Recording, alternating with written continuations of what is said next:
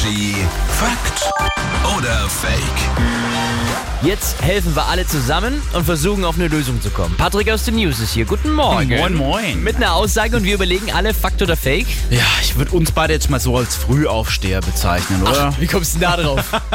Frühaufsteher sind auf jeden Fall glücklicher als Langschläfer. Das ist natürlich jetzt eine Fangfrage, weil erstmal würde man sagen, auf gar keinen Fall. Ist ja toll, wenn man lang schlafen kann.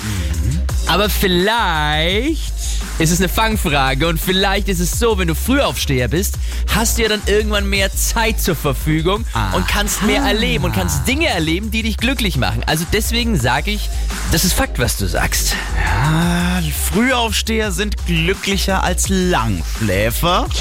Fakt. Ja, liegt daran, weil wir, ja, wir Frühaufsteher, wir sollen angeblich effizienter sein. Ähm, liegt daran, dass man dann auch so am Tag so länger so auch das Gefühl hat, Mensch, heute habe ich aber einiges weggearbeitet. Heute habe ich einiges geschafft.